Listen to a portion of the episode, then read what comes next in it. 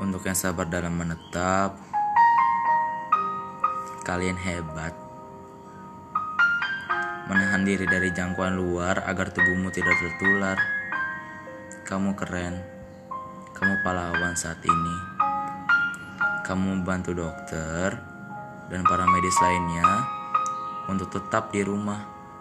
Meskipun hanya tidur makan, tapi setidaknya kamu sudah menolong para medis agar penyebaran virus ini tidak terlalu luas. Aku tahu pasti rasanya bosan. Apalagi kalau rasa senang tak pernah dirasakan.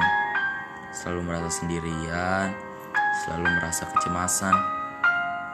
Sebenarnya hal ini membuat kalian dekat dengan keluarga yang dulu sibuk dengan urusan kerjaan, kini sibuk untuk saling membahagiakan, saling memberikan pelukan maupun kehangatan.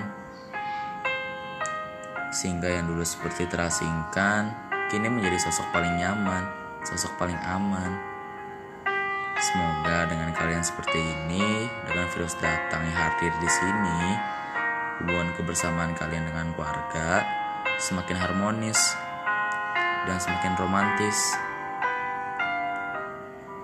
Karena kebahagiaan dari sebuah keluarga bukan berasal dari kekayaan, tapi dari sebuah kedekatan yang hangat dan nyaman.